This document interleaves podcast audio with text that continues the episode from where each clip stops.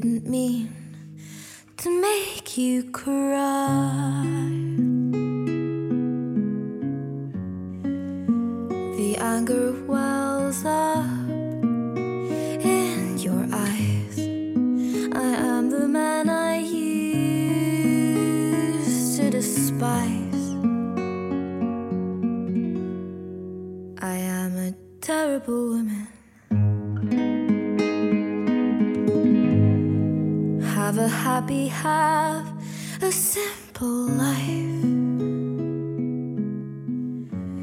Have all your friends right by your side during all of your most precious times. I'm sorry, but I have to say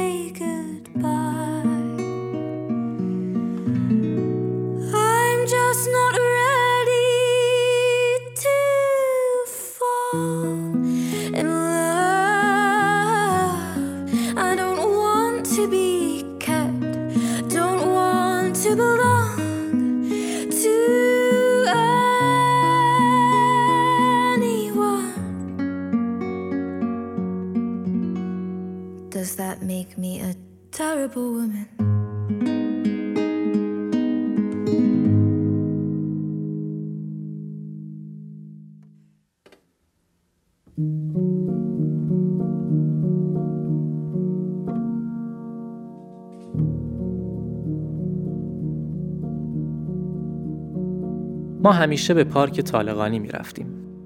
عادتمان بود.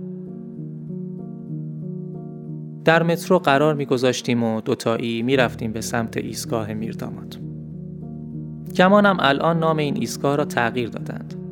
طی مسیر نگاه مردان و زنان مسافر که حامل خستگی اسرگاهی ناشی از کار و روزمرگی در پای تخت بود را روی خود احساس می کردیم و طبعا کمی معذب می شدیم.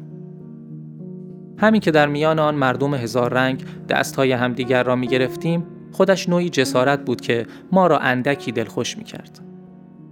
زمانی که به ایستگاه میرداماد می رسیدیم و از مترو خارج می شدیم انگاری که پایمان پس از یک دریانوردی سخت به خشکی رسیده باشد احساس امنیت می کردیم. روزی را به یاد می آورم که پاییز بود و آنجا پر بود از خلوتگاه هایی که می توانستیم از چشم دیگران پنهان بمانیم. خلوتگاه هایی که کشف خودمان بود و حتی به کمک هم روی هر کدامشان هم یک نام گذاشته بودیم. نام یکیشان پل سنگی بود. روی پله های کوتاه سنگی زیر سایه درختان بلند چناری که مملو از گنجشک های کوچک بود می نشستیم کوله پشتی هایمان را کنار می گذاشتیم مثل دو نوجوان پرعتش عشق می ورزیدیم و از اتفاقاتی که از هفته پیش پشت سر گذاشته ایم برای همدیگر می گفتیم. به یاد دارم که یک روز پرسیدی این گنجشک ها چه می‌گویند؟ من گفتم تیک تیک و خندیدم. احمق بودم. یک احمق شلخته که انگار دوست ندارد جدی باشد. آری، این تعریف درستی است. نمی‌خواستم جدی باشم. حتی در مسائل مالی نیز جدی نبودم. من فاقد شم اقتصادی بودم و تمایلی به پسنداز کردن و آینده نگری نیز نداشتم. نه اینکه پدرم اندوخته ای داشته باشد که به دلخوشی آن سر پسنداز کردن نداشته باشم اما با این حال دوست داشتم همان چندرغازی که از کار نیمه وقت برایم میماند کنار تو صرف خریدن گل و کتاب و بستنی و بلیت سینما شود.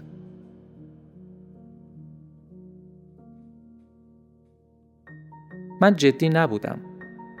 نه در انتخاب رشته ام، نه در انتخاب نوع پوشش، نه در انتخاب شغل نیمه وقتی که آن روزها داشتم و نه حتی در انتخاب عشق.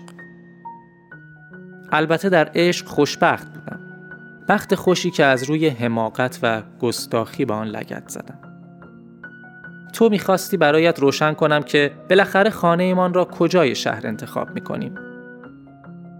آیا پنجره هایش به اندازه کافی نورگیر است؟ می‌گفتی ببینم آیا می شود یک خانه ویلایی داشته باشیم؟ من از ساختمان های شلوغ و همسایه های فضولی که سر از کار هفت پشت آدم در می آورند بیزارم. و مثلا در مورد فرزند نمی‌دانستی دلت دختر می‌خواهد یا پسر ولی نظر مرا میپرسیدی اینها همه جدی بود و من برای هر سؤال جدی تو یک پاسخ مسخره در آستین داشتم و از هر چیزی که جدی بود فرار می‌کردم شاید برایت سوال باشد که اصلا تو را دوست داشتم. البته البته که بسیار دوستت داشتم ولی ولی خبری از جدیت در کار نبود. دوست داشتم تا همیشه با تو باشم اما تصوری از آینده ام با تو نداشتم. و همین که تو در آن دوران حواسم را به خودت پرت می کردی برایم سرگرم کننده بود.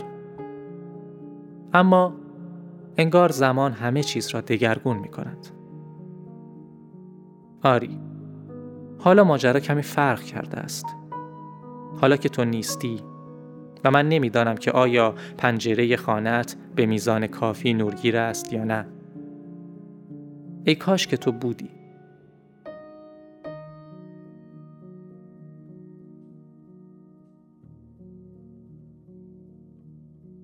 فکر می کنم این روزها کمی جدی شدم. جدی می خندم جدی می بینم جدی می شنوم آری دارم می شنوم می شنوم که گنجشک ها چه می گویند